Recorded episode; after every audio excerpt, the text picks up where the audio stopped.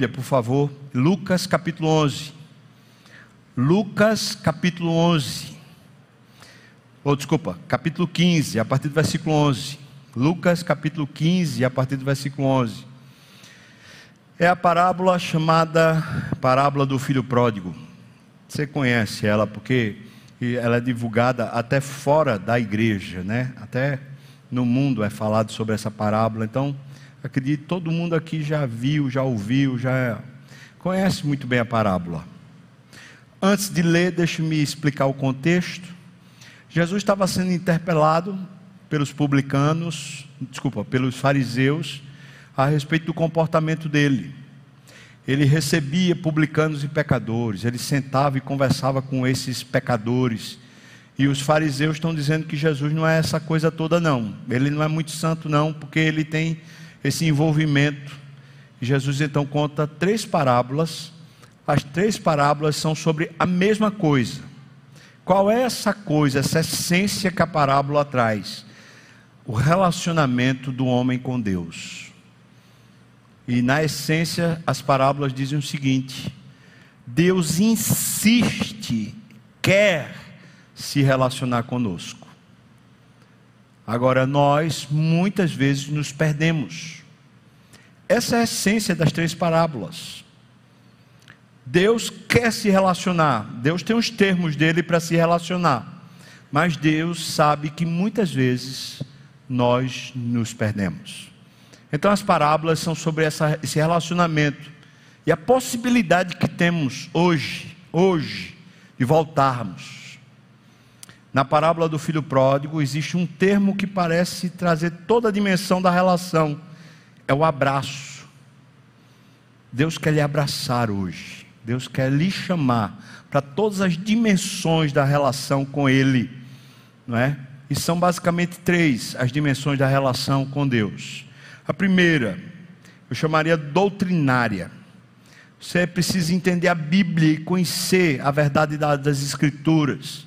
E as Escrituras dizem que você é filho de Deus, se você foi salvo, e você é servo de Deus, porque você foi vocacionado com santa vocação. Segunda dimensão dessa relação, ela é física. Deus quer lhe acarinhar. Deus quer ter uma relação presencial. É por isso que ele deixou a igreja, porque a igreja é o corpo de Cristo. Ninguém se relaciona com Deus sem se relacionar com o corpo dele, a igreja. Então ele quer uma relação física. E a parábola trata disso também. E a terceira dimensão da relação é emocional. Deus quer que você o ame de verdade com paixão, coração. Não é só você fazer trabalho para Deus, mas é estar tá cheio de carinho, sentindo também o carinho de Deus por você. Então vamos dizer assim: Deus quer uma relação espiritual com você que envolve três áreas: doutrinária, porque você precisa conhecer quem você é diante de Deus, vocacional, né? Porque você é chamado por Deus para ser servo, é chamado por Deus para poder ser filho, portanto também ela é identitária, não é? E terceiro, ela também chama você para uma relação física. Você precisa participar da igreja, do corpo, cultos, grupo pequeno, ministério, comunhão, uma relação que também é física e a parábola trata desses três aspectos. Vamos ler a parábola? Diz assim a parábola do, do filho pródigo. Versículo 11. Continuou. Ele já tinha dito duas parábolas, então continuou. Certo homem tinha dois filhos. O mais moço deles disse ao pai: Pai, dá-me a parte dos bens que me cabe. E o pai repartiu os haveres. Passado não muitos dias, o filho mais moço, ajuntando tudo o que era seu, partiu distância física, para uma terra distante. E ali ele dissipou todos os seus bens, vivendo dissolutamente.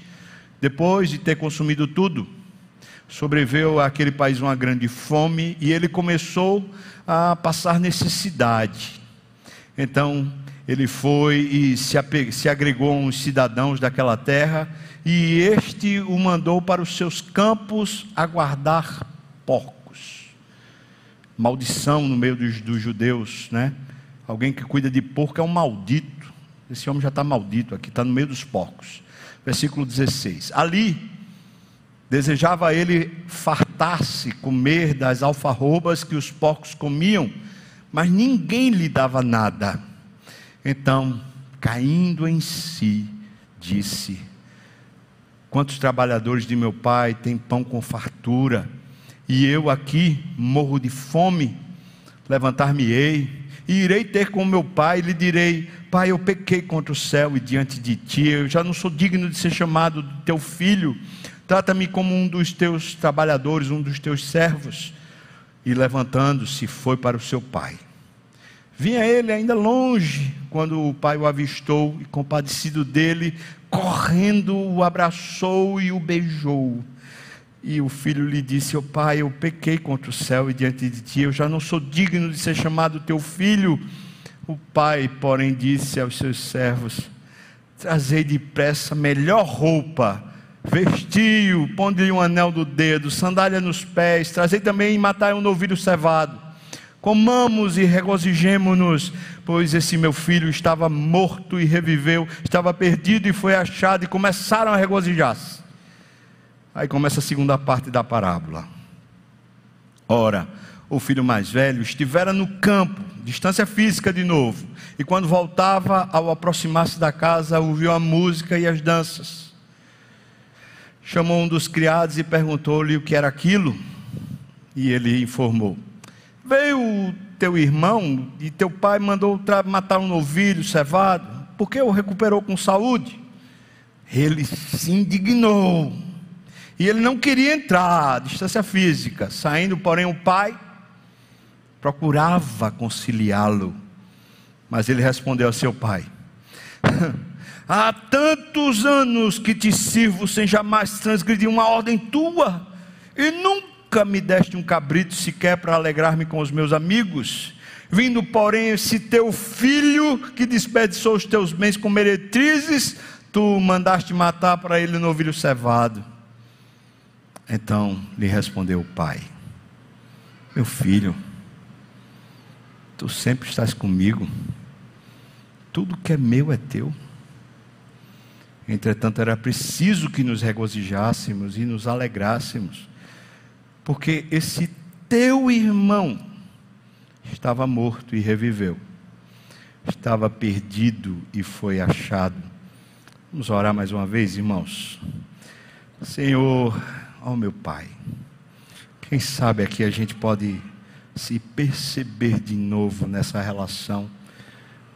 Quem sabe o Senhor pode nos ajudar a ver talvez onde a relação está prejudicada Faz a gente cair em si.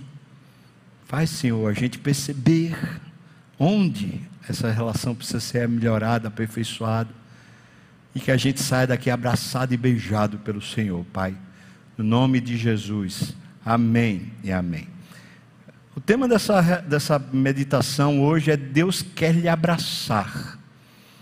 E como eu já falei, o abraço nessa parábola traz essas três dimensões da vida espiritual. O abraço traz o aconchego físico. E a relação com Deus tem que ser física também, com o corpo dele. Também traz essa dimensão de, de pertencimento, que eu vou chamar que é teológica, é doutrinária.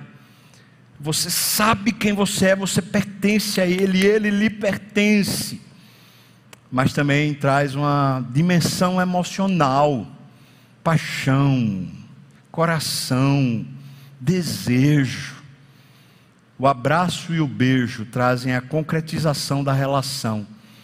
Deus nunca pretendeu que o homem vivesse distante dele. Nunca foi o plano de Deus. Quando ele criou o homem lá no Éden, ele criou o homem com a relação umbilical. Fez o homem à imagem. A imagem de Deus foi o homem feito mas o homem caiu.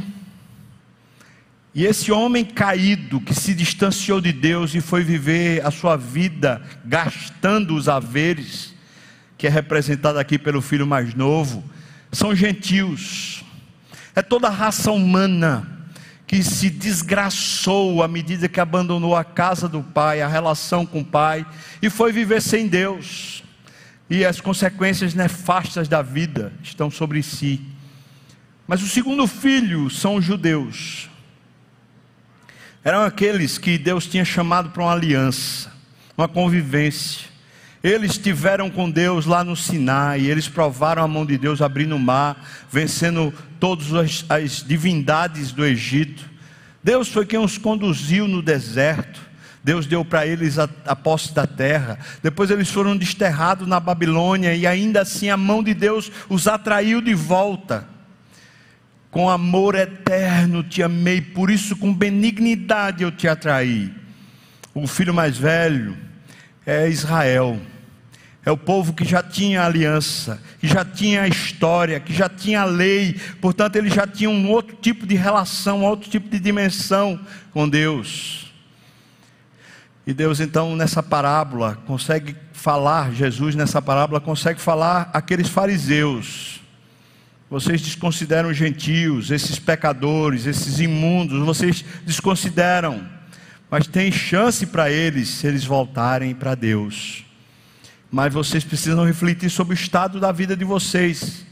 Vocês estão, parece, na relação com Deus, mas tem problemas na relação de vocês com Deus. Essa parábola, portanto, está tratando sobre a relação do homem com Deus. Isso me fez pensar sobre nosso estado pessoal na relação com Deus hoje. Quem sabe você vem há muito tempo caminhando com Deus, é um servo, uma serva de Deus fiel, abençoador. Mas eu quero perguntar para você sobre o que, é que aconteceu com você durante essa pandemia. Ao que tudo indica, esse negócio da pandemia está acabando. Essa semana tivemos dias onde não houve morto. Você pode dizer louvado seja Deus? Que coisa boa, louvado seja Deus. O decreto do governador, ele mesmo tirou. Você diz louvado o quê? Louvado seja Deus. Não sei, mas parece, tudo indica que o negócio está se dissipando. Se é assim, a gente já está meio que olhando pelo retrovisor a pandemia. É como se ela já fosse passado para nós, em certa medida. Mas aí eu pergunto para você: o que foi que a pandemia fez com você? Hã? Distanciou você fisicamente de Deus?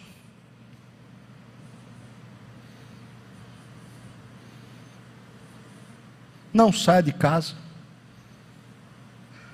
Você não pode tocar no irmão. Você não pode estar junto, não pode ter aglomeração. Distanciou você fisicamente de Deus. Eu lembro muito bem quando tivemos aquele período de lockdown quando nós reabrimos com 50 pessoas, quantas vezes as pessoas entravam por aquelas portas e choravam, estavam voltando fisicamente. Eu ouvi aqui o testemunho de uma irmã que está aqui nesse culto agora, estava com pneumonia, fez o tratamento de antibiótico, acabou ontem o tratamento, está hoje aqui dizendo estava morrendo de saudade. A pandemia gerou uma distância física sua com Deus? É bem possível que sim. E talvez você está aqui, mas pode ser que hoje seja o primeiro dia que você está aqui depois de muito tempo. Pode ser que isso tenha causado em você um relaxamento, do tipo assim: ah, eu vou quando me é cômodo, quando não é cômodo eu não vou, eu assisto em casa. Fique em casa. No nome de Jesus, não ouça mais a voz do diabo. A distância física afeta a sua relação com Deus. Você foi feito por Deus para se relacionar fisicamente com o corpo de Cristo. Você precisa interagir, olho no olho, a respiração, o abraço, o cuidado, o tato, precisa, a gente precisa disso. Mas eu pergunto mais: e a sua relação, vou chamar assim doutrinária, a sua relação de conhecimento de Deus, da sua identidade, da sua vocação foi afetada? Você ainda continua se vendo como filho de Deus amado, querido, eu sou dele e ele é meu. Você ainda continua se vendo como servo do Senhor, para ser usado por Deus, para servir na igreja, para servir no mundo mas sendo servo do Senhor, trabalhador do Senhor, gente chamada e comprometida com Deus para o serviço e para a obra. Você continua se vendo assim? Ou isso foi afetado em você? Hum? Home office. Não, eu faço quando eu quero, eu faço quando eu posso, no meu horário de conveniência, não é mais servo de Deus, não. Ou talvez você não se vê mais como filho, minha relação está meio prejudicada, não tenho mais essa, esse pertencimento, eu não, não pertenço mais à igreja, eu me sinto meio fora de casa. Quantos irmãos que você conhece não estão mais vindo, não se sentem mais, talvez você também, está meio estranho, meio deslocado. É um problema doutrinário, é um problema teológico, é um problema de falta de conhecimento de Deus, de pertencimento. Mas talvez a terceira dimensão. Será que a pandemia também afetou você emocionalmente? Hã? Depressão, crise, você foi perdendo a alegria, o engajamento, a força, a paixão por Deus. Você perdeu. Hum? Será que nessas três dimensões da nossa vida espiritual você foi prejudicado durante o período da pandemia? Você perdeu a dimensão física. Depois você perdeu a dimensão teológica. Você não sabe mais que pertence a Deus. Você não se vê mais como filho amado de Deus. Ah, eu perdi tanto, eu perdi recursos, eu perdi parente, eu perdi isso, eu perdi aquilo, e não me vejo mais amado por Deus. Talvez você não tenha mais paixão por Deus. Está aqui, mas não quer mais servir. Está aqui, mas não está apaixonado mas está aqui. Ou então está em casa. Irmão, não fique mais em casa, no nome de Jesus. Seu lugar no meio, no meio do, do povo, servindo a Deus. Como é que essa pandemia afetou você? Como é que ela tem afetado você? Foi a partir dessa perspectiva que essa palavra falou comigo. Porque acho que em alguma dimensão tanto um filho quanto o outro filho tem muito a nos ensinar. O filho mais novo, ele quer realmente viver distante fisicamente do pai. Ele quer uma independência. Para isso, ele pede a herança, que é um desejo que o pai morra. Não quero mais nem ver você. E foi viver longe, fisicamente longe do pai mas também ele não queria mais ser, se perceber como filho do pai. E ele nem sequer ousava pensar em ser servo do pai. Quando ele cai em si por causa das consequências desastrosas da sua vida, ele pensa: eu não sou digno de ser filho. Veja a relação problemática. Eu vou voltar como um servo, só servo. Não era exatamente isso a condição do filho mais velho? Veja o filho mais velho também não está fisicamente ligado ao pai. Ele está no campo, só trabalhando, trabalhando, trabalhando. Quando ele vem aparecer na casa, ele não quer se encontrar com o pai, ele também está distante. Distante fisicamente. Ele ainda se vê como filho. Mas isso parece que é uma coisa subjetiva, sabe por quê? Porque a grande dimensão da relação com o pai é como servo. Só trabalho, trabalho, trabalho, não tem mais aquele, aquele, aquele pertencimento, aquele aconchego, aquela paixão pelo pai. Parece-me que o filho mais velho também tem problemas graves, emocionais, problemas graves, teológicos. Ele não parece conseguir manter uma relação genuína com o pai, nem com o irmão está tudo prejudicado no coração dele. Será que essa palavra sobre relacionamento com Deus tem alguma coisa a acrescentar para nós hoje? Eu digo que sim. Pelo menos para mim foi uma espécie de check-up. Fazer o exame para saber como é que estão as taxas. As minhas taxas espirituais estão boas. Eu estou nessas três dimensões me relacionando com Deus. Ainda tenho paixão pelo Senhor ainda tenho esse pertencimento, essa convicção que eu sou filho, eu posso falar com meu pai, eu posso clamar ao meu pai, mas também eu sou servo, eu tenho que obedecê-lo e eu me submeto a qualquer decreto, a qualquer planejamento dele. Mas também emocionalmente eu continuo firme, fisicamente eu continuo firme, Vamos pensar aqui a respeito dessas relações. Eu primeiro queria pensar aqui na atitude do irmão mais velho. Dê uma olhada. Eu vou começar pelo mais velho, tá bom? Você me permite inverter aqui a ordem da, da parábola. Mas primeiro a atitude do irmão mais velho. Veja aí, o versículo 25 diz que ele estivera no campo, colocando a dimensão da relação física. Então está trabalhando para o Senhor, está trabalhando para o Pai, mas isso não quer dizer que a relação está boa. Está só trabalhando. Você vê na declaração dele mais à frente, dizendo assim: Olha, o Senhor nunca se importou comigo, o Senhor nunca me deu um, um cabrito para eu poder fazer uma festa com meus amigos. Ou seja, é uma relação distante. Não é uma relação de pertencimento, não é uma relação de amor, de paixão. É uma relação servil.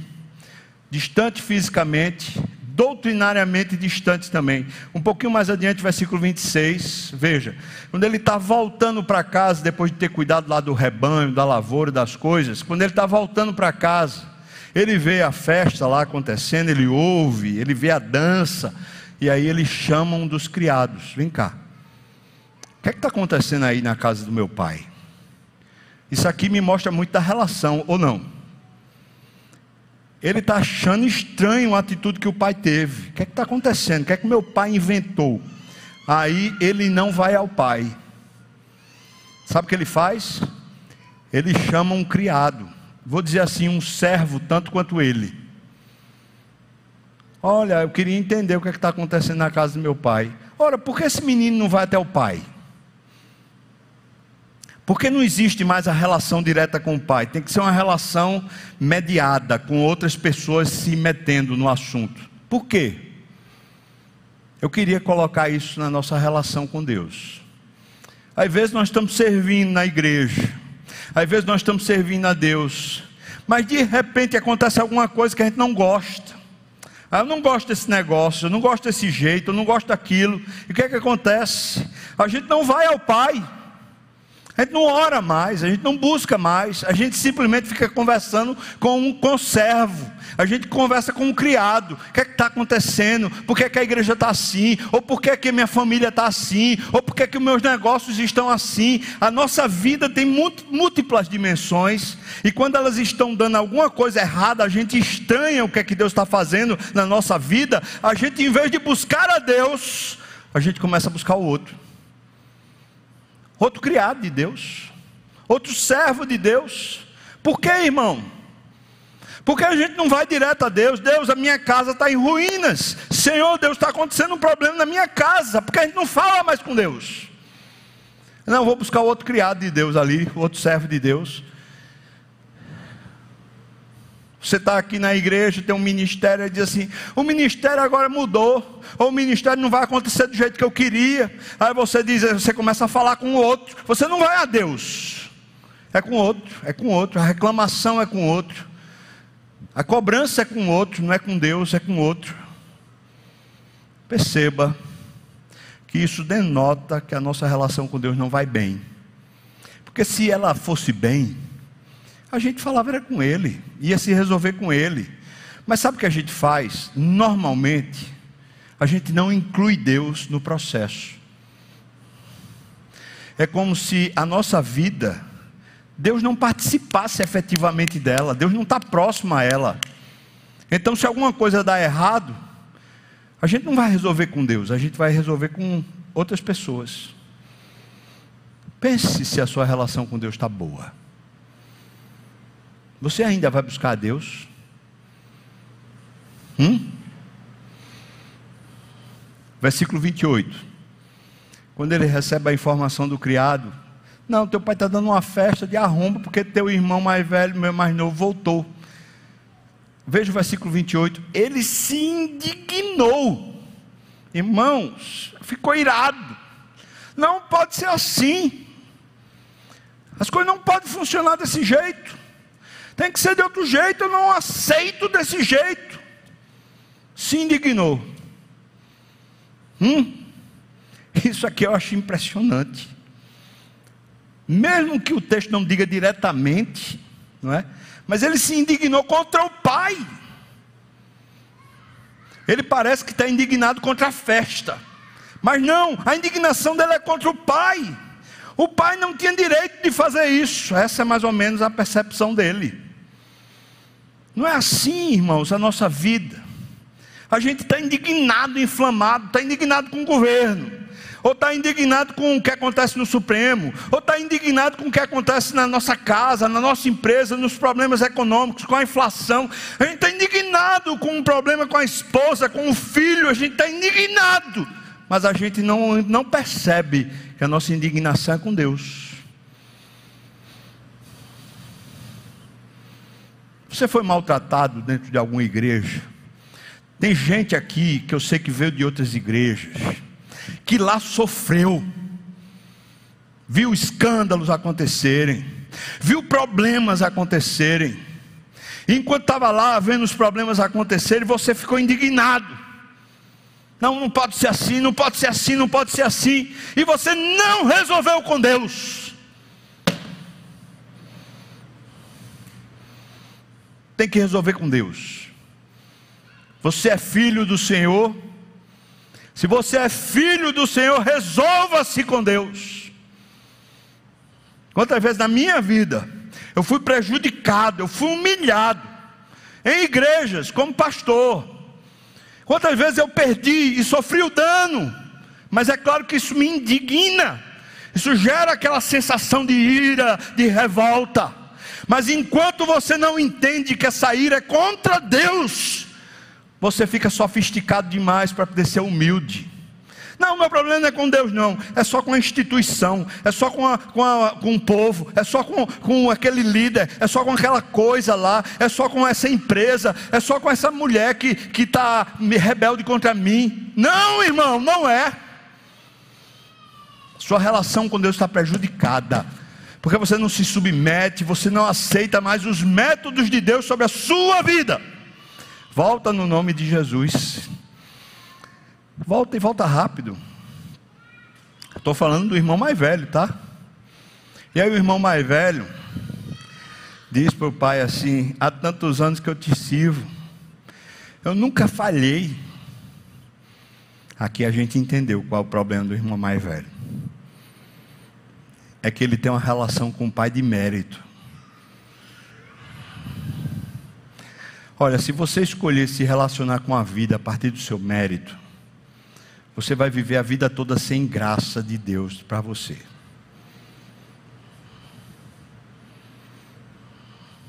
Eu mereço, eu mereço ganhar mais. Tanto que eu me esforço e a empresa não percebe, eu mereço ganhar mais, pois esse seu mereço vai fazer você viver uma vida indigna, insatisfeito. Eu mereço um reconhecimento, eu mereço um elogio. Essa esposa não percebe o meu esforço, esse marido não percebe quanto eu me, me gasto, quanto eu me esgasto para poder essa, essa casa dar certo. Enquanto você tiver uma relação de merecimento com a vida, você não vive pela graça. Mas se você vive pela graça, a sua relação é com Deus de filho, o pai corrige a quem ama, o pai ama e abençoa, o pai trata, o pai protege, o pai segura, o pai garante, o pai sustenta, o pai está com você, irmão. Volta a graça. Se você tropeçar, se você falhar, se você errar, tem Deus suficiente para lhe amparar, para lhe levantar, para lhe ressuscitar, para lhe fortalecer, para lhe amparar. Deus é bom. Volta mas volta para a relação de filho, não de mérito. Nós não somos filhos pelo mérito, nós somos filhos pela graça. Então volta. Esse é o problema do filho mais velho. Mas aí o filho mais novo, veja só, o filho mais novo, versículo 12, chega para o pai e diz assim: Me dá herança. Claramente ele quer o pai morto. Eu não quero mais me relacionar com você. Abandonou a casa, fisicamente foi para longe. Ele foi gastar os haveres do pai. Você já entendeu isso? Um pouquinho mais adiante, versículo 13 diz: Ele passou a viver dissolutamente. Do versículo 13 até o versículo 16, você vê o seguinte: quem vai viver uma vida sem estar submisso a Deus. Seja crente ou seja descrente, quem vai viver uma vida sem a relação com Deus boa, começa a tomar decisões erradas. E as consequências vêm. Você vai tomando decisões da sua cabeça, decisões que lhe parecem melhor. Sabe o que é impressionante? É que quando a gente está longe de Deus, a gente fica procurando um conselho. Olha, você quer que você acha, quer que você acha, quer que você acha. As pessoas se tornam os nossos conselheiros. Veja o que acontece isso aqui para ele. Pessoas que não conhecem a Deus. Se você está com um coração rebelde, um coração que não se submete a Deus, você vai ter conselheiros que vão conduzir você à ruína e à destruição espiritual. Você não se submete mais a Deus, não está mais convivendo com a igreja. Sabe o que, é que acontece? Você vai procurar conselheiros para poder confirmar a sua postura. Eles vão levar você aos porcos, como esse homem foi levado aos porcos. As porcos, eu quero dizer, a uma vida maldita, uma vida de consequências nefastas. Primeiro, destrói a sua casa, destrói sua família, destrói sua reputação, destrói sua economia, destrói tudo a seu respeito. pessoas que abandonam essa vida com Deus física, doutrinária e emocional, elas começam a viver uma vida rebelde e a consequência é destruição. Vão ser destruídas pelas próprias decisões que tomaram. E vão buscar conselheiros que são conselheiros sem Deus, levando elas para os porcos, para uma vida maldita. É isso que ele diz, viveu dissolutamente. Quer dizer, ele não, não respondia mais a ninguém, era dono do próprio nariz, ele não tinha mais autoridade sobre ele, nem o pai, nem ninguém, ele mandava na própria vida e se destruiu. Você está assim? Você está assim? Rebelde, longe, você vai se destruir, irmão. Você vai entrar em ruína. Sua casa vai ser destruída.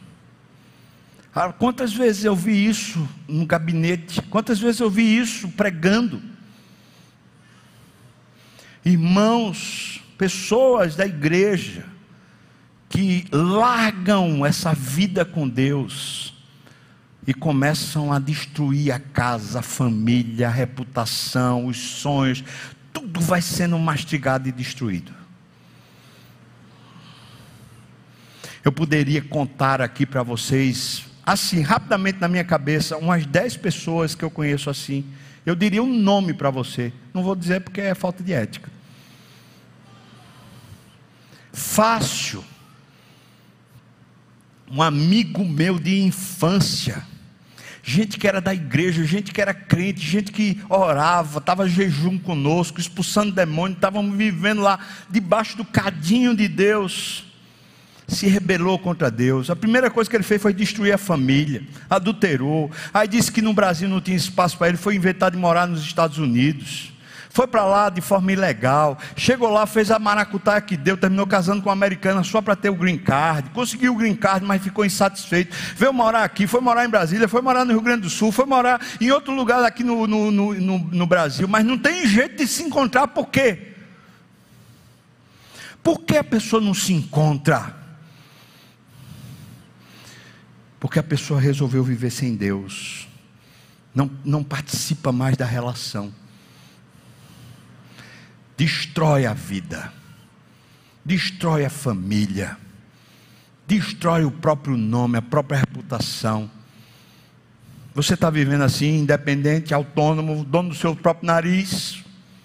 Ninguém se mete na minha vida, não. Eu sei o que é que eu estou fazendo. É assim que você está vivendo? Hum? Ou você está submisso, comprometido, Quem é que está aconselhando você? Pessoas de fora da igreja? A Bíblia diz, Jesus disse: se você amar um filho, uma filha, o marido, a esposa, o pai ou a mãe, mais do que a mim, tem gente aqui que tem filhos fora da igreja, Tem gente aqui que tem esposa ou esposa fora da igreja. Tem gente que tem pais fora da igreja. Pois se você ouvi-los em detrimento da voz de Deus, você pode ter certeza que a vida vai arruinar. Você perde o fogo espiritual, você perde o ânimo espiritual, você perde a beleza de Cristo, você perde o comprometimento, você perde aquilo que dá sentido à sua vida. Outro dia estava ouvindo senhoras da igreja falando o seguinte: meus filhos me proíbem de ir para a igreja. Pois eu disse para elas, e falo agora para vocês: não tem autoridade nessa terra que consiga lhe proibir. Se você resolve obedecer, ou então se aliar a conselhos que não vêm da boca do Senhor, de pessoas que estão longe do Evangelho, de pessoas que não estão comprometidas com Deus, pode ter certeza que daqui a pouco você terá consequências nefastas na sua vida. Pelo contrário, você é pai, você é mãe, ora pelo seu filho, sua filha que está longe do Senhor, chama-o para voltar para a igreja, chama-o para voltar para o Evangelho, para um comprometimento real com Deus. Você é filho, filha, e seus pais estão longe do Senhor, volte no nome de Jesus, ora por eles. Não se deixe levar.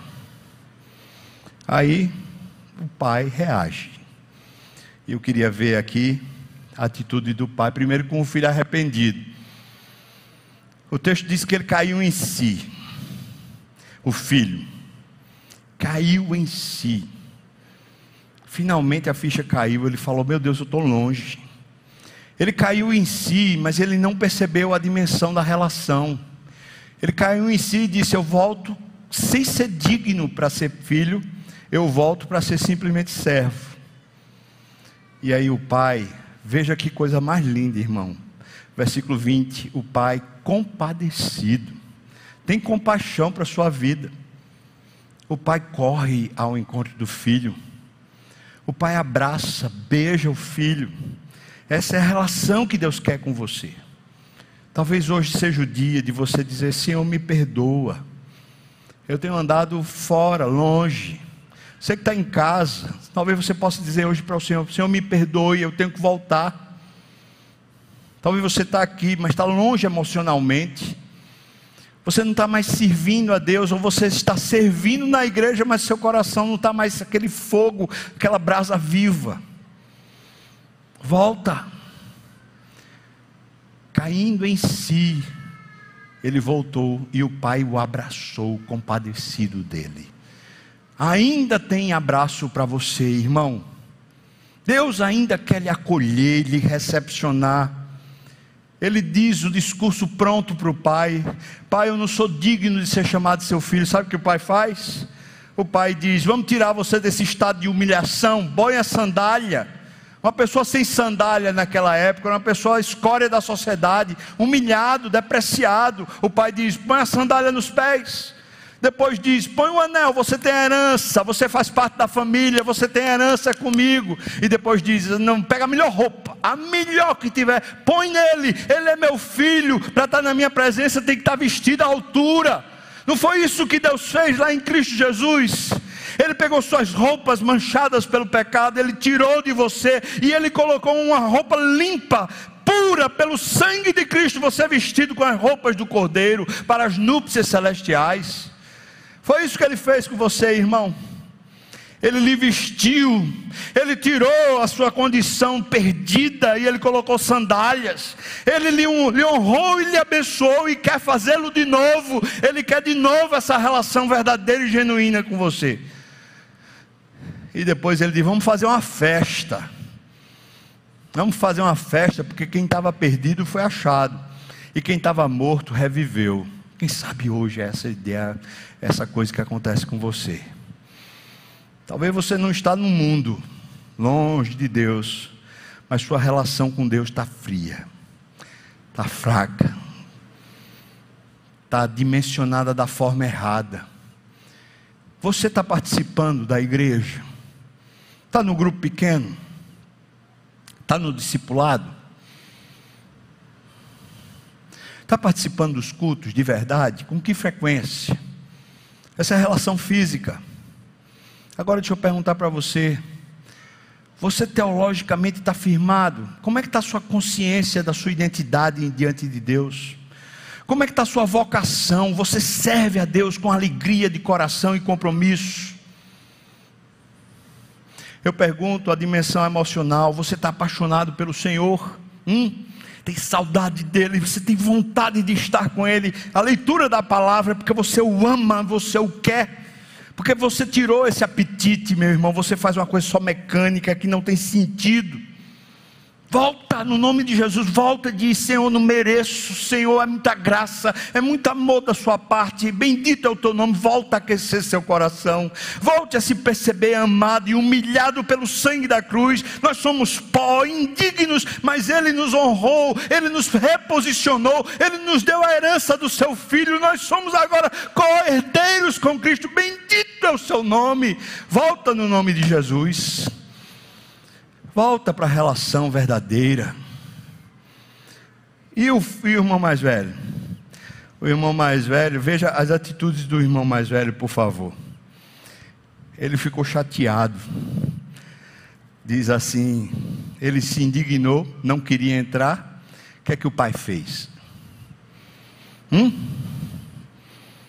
Está a festa rolando todo mundo festejando, porque aquele menino estava morto, reviveu, estava perdido e foi achado. O pai disse: Espera só um minutinho, meu outro filho está perdido.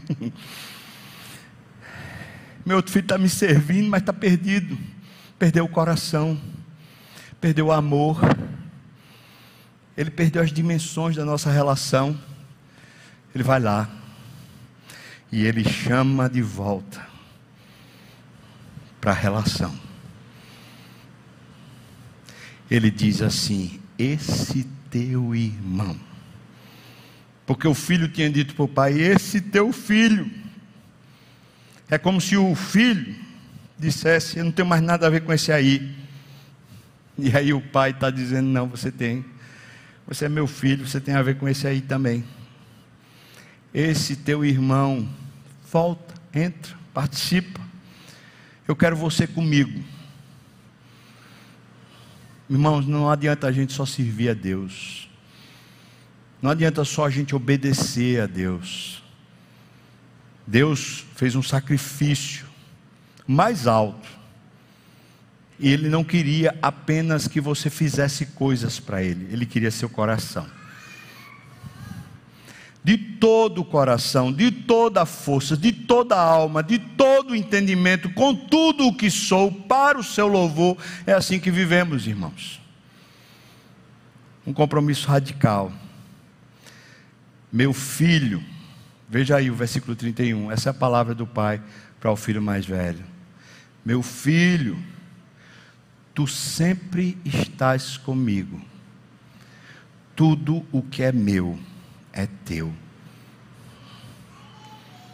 Tem gente que perdeu isso, perdeu essa apropriação, perdeu essa alegria, perdeu esse vício na salvação. Nós estamos aqui vivendo debaixo de uma graça, irmãos. Deus está cuidando de nós. Deus tem herança para nós, Deus está nos abençoando, nos protegendo, nos guardando. Não perca isso no nome de Jesus, não perca isso é teu. Tudo que eu tenho é teu. Por que você está vivendo essa vida de raiva, de ira, de briga, de questões? Por que você está vivendo triste, desanimado, sem força, longe? Por quê? Não diga porque, ah, porque tem muito serviço, ah, a igreja é muita tarefa, é muita complicação. Ou então você diz assim, é porque a minha vida está assim, ó, de cabeça para baixo, eu estou fazendo muita coisa, eu não tenho tempo. Não diga isso, é mentira. É mentira. Você está assim porque você perdeu essa espiritualidade, esse apego ao Senhor. Tudo que é meu é seu. Volta, volta. O versículo 32, o pai diz para o filho: é preciso, era preciso que nos regozijássemos e nos alegrássemos. Porque se teu irmão estava morto e reviveu, estava perdido e foi achado. Eu quero perguntar para você, porque eu não sei. Você, você acha que esse irmão mais velho entrou na festa? Você acha que ele entrou? Ou ele ficou do lado de fora lá com a cara feia, enfarruscado, dizendo: ah, Sei não, pai, sei não. O que é que você acha? eu acho que ele entrou, ouvi, dona Socorro. pois é, às vezes é mais fácil uma pessoa que está perdida ser salva do que uma pessoa que está numa relação de, desconforme, uma relação troncha com Deus, ele se acertar. Às vezes a pessoa que está perdida, ela cai em si, mas às vezes a pessoa que está nessa relação disforme, não está aqui realmente de coração, ou não está realmente servindo a Deus de coração, perdeu essa aproximação física, perdeu essa aproximação doutrinária, perdeu essa aproximação emocional. Essas pessoas muitas vezes têm muito mais dificuldade de cair em si. Sabe por quê? Por causa do mérito. Elas continuam dizendo, mas eu faço tudo direito. Não acho justo que a vida seja assim comigo. Não acho justo que essas coisas aconteçam comigo. Vamos voltar, irmãos? Você que está em casa, bora voltar? Hum? Se você mora em outro lugar, vá para a igreja desse lugar onde você mora aí, né? Mas se você mora aqui, vem para cá. Vamos voltar? E você que está aqui, irmão, vamos voltar? Amém? Vamos voltar e abraçar o Senhor. Volte hoje e abrace o Senhor, porque Ele quer lhe abraçar. Esse era o tema do sermão. Fica óbvio que é só isso que Deus quer: nos abraçar, botar-nos debaixo de Suas asas, cuidar de nós, e aí a gente abraça o Senhor. Deus abençoe você. Pessoal louvor, pode vir, vamos orar? Você pode ficar de pé, eu queria orar por você. Que Deus abençoe muito a sua vida, lhe fortaleça mais e mais.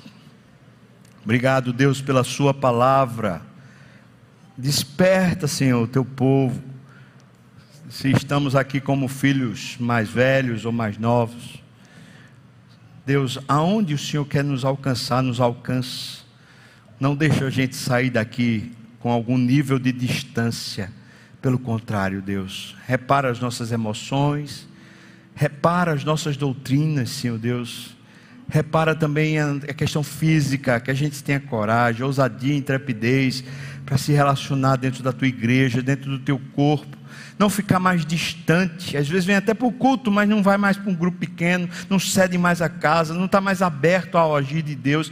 Faz, Senhor Deus, tem misericórdia, quebra as barreiras que nos impedem, nos ajuda a aproximar mais e a termos paixão real pelo Senhor, Pai. Eu te peço isso no nome de Jesus. Que a graça do nosso Senhor e Salvador Jesus Cristo, o amor de Deus, nosso querido e amado Pai, a comunhão, o consolo, a bênção, o poder, o avivamento do Espírito venha sobre nós, o povo do Senhor, não só aqui agora, mas até quando o Senhor voltar e nos tomar para si. Aleluia! Amém. Vamos cantar, irmãos.